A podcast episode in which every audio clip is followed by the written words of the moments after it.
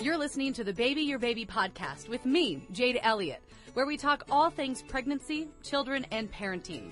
Don't forget to subscribe and share with your friends.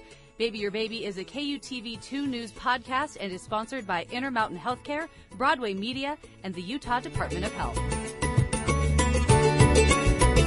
You're listening to the Baby Your Baby podcast, joined today by Dr. Shawn Esplin with a maternal fetal medicine specialist out of Intermountain Healthcare. Thanks for being with us today. Oh, it's my pleasure. Thanks for having me. So, we're talking about what I've been told is one of your favorite topics. Yes. We're talking about how Intermountain is using technology to prevent preterm birth. That's right. Well, let's get right into it. How do we know uh, all of the causes of preterm birth? So that's a great question. It turns out that we don't know all the causes, and it's amazing in this day and age that how little we really understand it. Um, and that's part of the problem why it's so hard to, to treat it. Mm-hmm. Um, what we're doing actually is we're waiting around for people to show up with symptoms, and once they have symptoms, they're already in labor, and then we're trying to stop that. And and you can imagine that's if you're waiting. The chaos. Yeah, if you want to keep your car from rolling down the hill, you don't wait till it starts rolling and try to catch it at the bottom, right? Right. The best thing is to kind of figure out, uh, you know, stop it at the very beginning. So, out of every 100 women who walk through the door to see me in my clinic, I know 10 of them are going to have a preterm birth. I just don't know which 10 they are, right? So, Right. if I can identify the 10 early in the course of their uh, pregnancy, I have an option, I have the opportunity to try and stop it earlier. So there are a lot of different things that cause preterm birth, and we try to screen for all those things. Things like infection, or bleeding, or twins or triplets, or a funny shape to your uterus. Those are all things that we know cause this, but uh, but a lot of people show up and don't have any risk factors, and we just don't know uh, why they have a preterm birth. And so, what kinds of symptoms, and you talked about a few of them, but that preterm labor, what should they be seeing to when it becomes time to call their doctor? Okay, so here, let, let me start first by saying this. There are a couple of things that you can, when you start the pregnancy, you know you're at risk and you should tell your doctor, okay? If you've ever had a preterm birth before, you, that's a big deal. Mm-hmm. Even if it's later at 34, 35, 36 weeks, okay? Most pregnancies we call term mm-hmm. between 37 weeks and 42 weeks. And, and if baby delivers in that time, it usually does, it usually does very well. But um, before 37 weeks, that's too early. And the earlier you have your baby, the higher the risk in your next pregnancy of having it again. So if you had a preterm birth in your first pregnancy, you have a 30 to 40% chance of having another preterm birth in your next pregnancy. So you should be telling your doctor when you walk through the door that this is this is something that's happened before. The other thing is even without symptoms, when they do your ultrasound at 19 to 20 weeks, part of that ultrasound is to look at your cervix, which is the thing that kind of starts to thin and dilate to let the baby come out when it's time. And if we see it short, then we can identify it even before you have symptoms, and then we can intervene at that point. But if you haven't had a problem before and you've gotten through the pregnancy and you didn't have a problem with your cervix, then the symptoms you need to be watching out for are contractions, bleeding, leaking fluid, change in your discharge, um, you know, pressure. So, uh, and the problem is, people will say this is probably normal until it's too late, until it's not, right? So Because you don't know what you don't know sometimes during a pregnancy. exactly. And the truth is, most people have contractions, and I'm constantly telling my patients, listen, it's normal to have some Mm-hmm. contractions. The thing you need to watch out for is the frequency and intensity and duration. So when you're having more than six contractions in an hour, that's too many. Sure. And then you need to be letting us know, or you need to be getting off your feet or taking taking it easy and kind of monitoring the contractions. But it's okay to have one or two every once in a while. And then intensity is the next thing. You know, a mild cramping is not something I'm worried about. But if it's so severe that it's it's causing you distress, you have to okay, I can't talk. I've got to I got to breathe through this, or I got to I got I can't walk. That's strong enough that you need to let us know. And then if it goes on for longer than an hour or two, then we, we need to hear about it. Finally, if it's associated with bleeding or leaking fluid, that's a big red flag, and you ought to call or come in. Right, absolutely. And sometimes the best thing to do right off the bat is to call 911. It can be, but most of the time it's just calling your doctor and saying, "Hey, these, I'm having these symptoms. Am I okay?" Um, or even just mentioning them when you come in for your for your uh, for your OB visit. And so, kind of changing our focus, talking about how we're going to actively identify some of those risk factors for preterm birth. What are some of those um, actively identifying factors? So it turns out that it's it's more complicated than we had ever imagined, right? You, you think, oh, this is simple. We're going to be able to find the people, and it's so complicated. That's kind of where this whole new technology stuff comes in. Okay, uh, I mean, we already talked about some of the risk factors, like if you have a previous history of a preterm birth, or if you have twins or triplets, or if you have a family member who's had one before, right? That, that's a that's something that should be on your radar and you should mention. Those are risk factors. Um, other than that, infections. If you get a urinary tract infection, or if you have you know vaginal discharge that's that's causing you discomfort, those things can be signs that hey, we may, we may need to check. Okay. Um, the truth is, what we're doing now is we're actually realizing that the that preterm birth is actually coming from someone's interaction with the environment around them, and all the things that you do are kind of contributing to this. So, I was listening to the, a podcast on the way in, it's talking about the effect of you know the the air pollution Right. on our health. Well, Right. that affects that affects pregnancy as well, right? And if you're predisposed and don't know about it, even that kind of environmental exposure can can can really cause cause problems.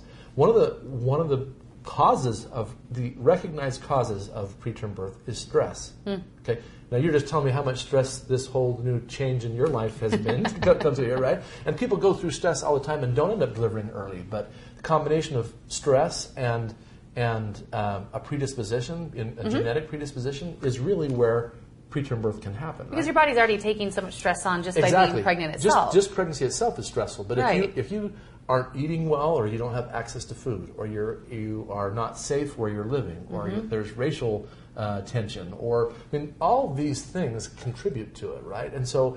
You know, we need to use the what's out. We, we are capable now of collecting so much data about Right. people that you can actually you can actually use uh, machine learning to kind of put together all these pieces. I think of it pre, uh, preterm birth is a 10,000 piece puzzle that we've been trying to treat like a one or two piece puzzle, right? Right. And, and really, if you look for, if you kind of do a broad examination of what, what your exposures are, your environment, and you put that together with what your genes are, that's where we're going to be able to identify people really early and start to, uh, and start to, uh, and start to prevent it. And I, before you ask the next question, I got to tell you one more thing. Yeah. So it turns out that we're doing both of those things at Intermountain. So we're using kind of machine learning and trying to put all of the information that we have about people into a, a- into into a, something that can predict who this person is the one who's at risk. And we're actually just started an awesome study that is actually doing um, looking at all of the genes that people have. It's it's uh, called the HerediGENE study. And we're hoping to enroll 500,000 people who will then take their sample and we'll, we'll look at all of their DNA, do their Yeah. whole, we'll sequence their whole uh, DNA. Uh, and that will allow us then to find the markers of who's at risk and who, who isn't. And I hope, my personal hope is that we can get 30,000 pregnant women and their babies and their partners to be part of this because then once we see how mom and dad interact with each other and how the out, the pregnancy outcome uh, occurs, we'll be able to find the genes that are the things that are actually causing this, right?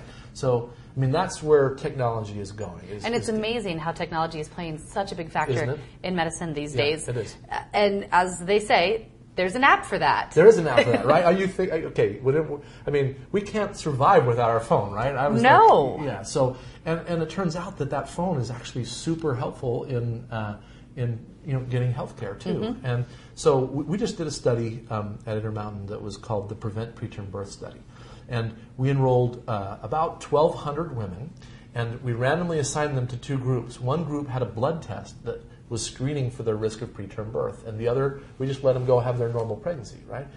In the group that we screened, when they had a high risk, we said, okay, now we know you're at risk. What can we do to help you? And we, we treated them with stuff like progesterone that we know helps, and aspirin that we know helps, and we saw them more frequently.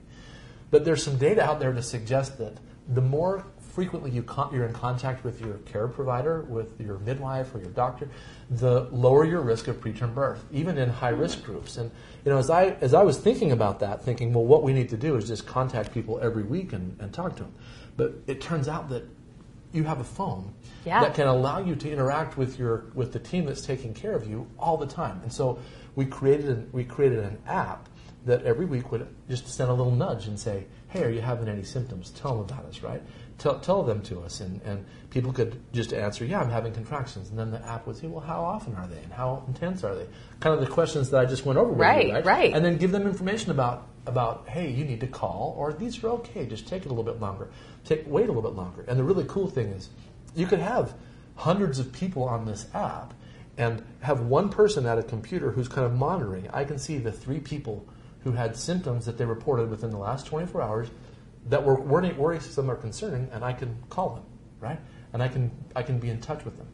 The, the people with the app can look up information. They can contact their doctor directly from the app. They can get information about what they can do to prevent preterm birth. So, you know, I was thinking about it. You know, when you show up at your doctor's office, the chances that you're going to be having the symptoms that you are worried about or concerned about very unlikely. Really low. What you need to be able to do is immediately talk to your doctor when you're having the symptoms, right? Right. So, so if you have an app that allows you to have the kind of access when you're having trouble, that's perfect, right? And vice versa, Yeah. because it also creates that extra outlet then for the provider to contact uh, the mother again, Right. saying, "Hey, how are you feeling? Right. Are you still having these symptoms?" Right. I And noticed that you follow-up. said. I noticed that you reported these things. Exactly. you- you- You're the one I need to talk to, right? Exactly. I can't call all 100 of these patients, but I can call you because I saw what you. I can see what you. you reported. utilize the technology in the Yeah. app. Isn't that cool? I think it's really cool. What's what? I, here's another thing I'm going to tell you. I I don't know whether it's.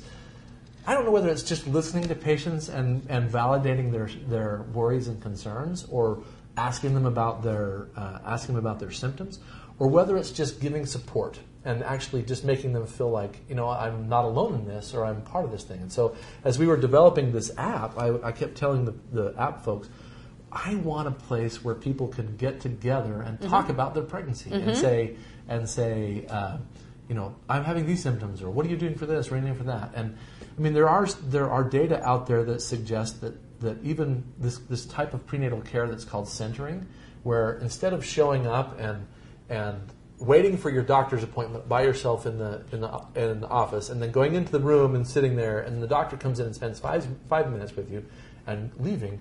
You come and you're with a group of people who are all there at the same time for the appointment, and you talked with each other. You have you they give you kind of a let's let's talk about diet or let's talk about exercise. Let's talk about sex or let's talk about whatever Yeah. right whatever you guys are interested in.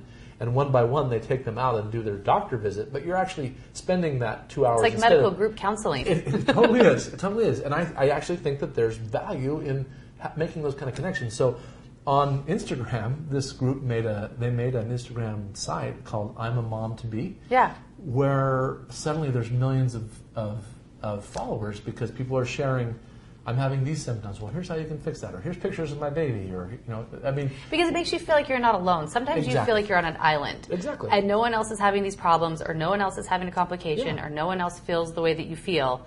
But in turn, that is so wrong. Yeah. And I think it is so important for uh, other women, whether it's a mom to be, Yeah.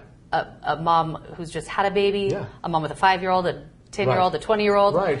To, I'm on the grandpa. to get, I'm on the get grandpa group, so together. Absolutely. We're all in this together. That's exactly right. So, I mean, it turns out that it'd be really awesome if your doctor or midwife could provide that kind of relationship to you, but we only get to see you for five or ten minutes. So, Right. So, in finding other ways to kind of get that, and pe- a lot of people get it from their family, their friends, and but you know, I think this is these are kind of things, different ways to think about it.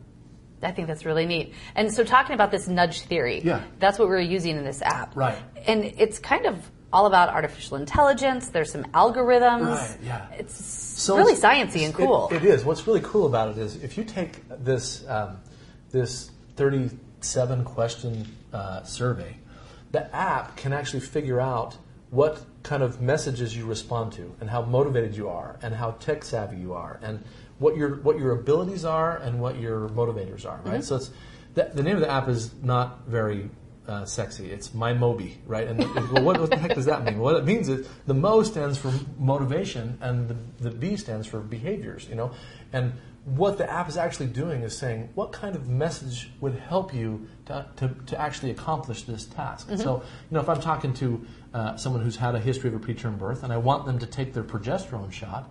You know, some people will take it because their doctor says. Some Sure. people will only take it if they if they understand more about the why, okay? So the app actually understands that about you and sends you the kind of messages that, that you that are motivating to you. right? you need to hear. Yeah, that you need to hear and allow and actually provides you information that you want. And it, it, it kind of it's interesting because it keeps track of the kind of things that you like.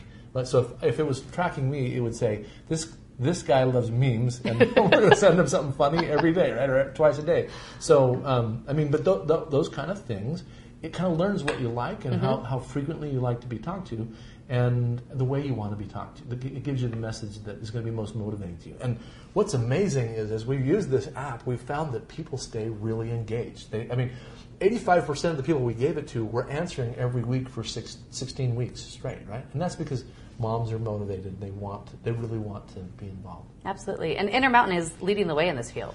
Well, I like to think so. We we are interested. We, we're constantly trying to find better ways to take care of people. I Yeah. mean, the, the whole thing is helping people live the healthy, healthiest lives possible, and that means you're tracking outcomes. That means you're trying to find new and better ways. And why not use the technology that's available to kind of take it from a different angle? Well, and it's the technology that we're all using as Yeah. our phones. It's the Yeah. internet. It's apps. Yeah, my Social kids, media. My kids won't talk to me face to face. They want to text me every day, right? So maybe I need to learn that. I mean, we need to start. That's how they want to be approached. There you go. Just Yeah. you need to start using some algorithms on your That's kids. right. That's, that's, I'm going to try that. Oh, fantastic technology that you guys are working with at Intermountain Health. Thank you so much for sharing it with It's us. my pleasure. And uh, I'm excited to see more moms using it. Yeah, we're excited too.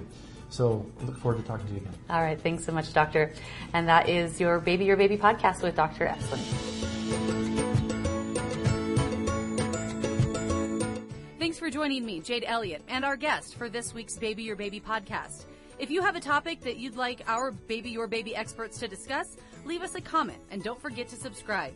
Baby Your Baby is a KUTV2 news podcast and is sponsored by Intermountain Healthcare, Broadway Media, and the Utah Department of Health.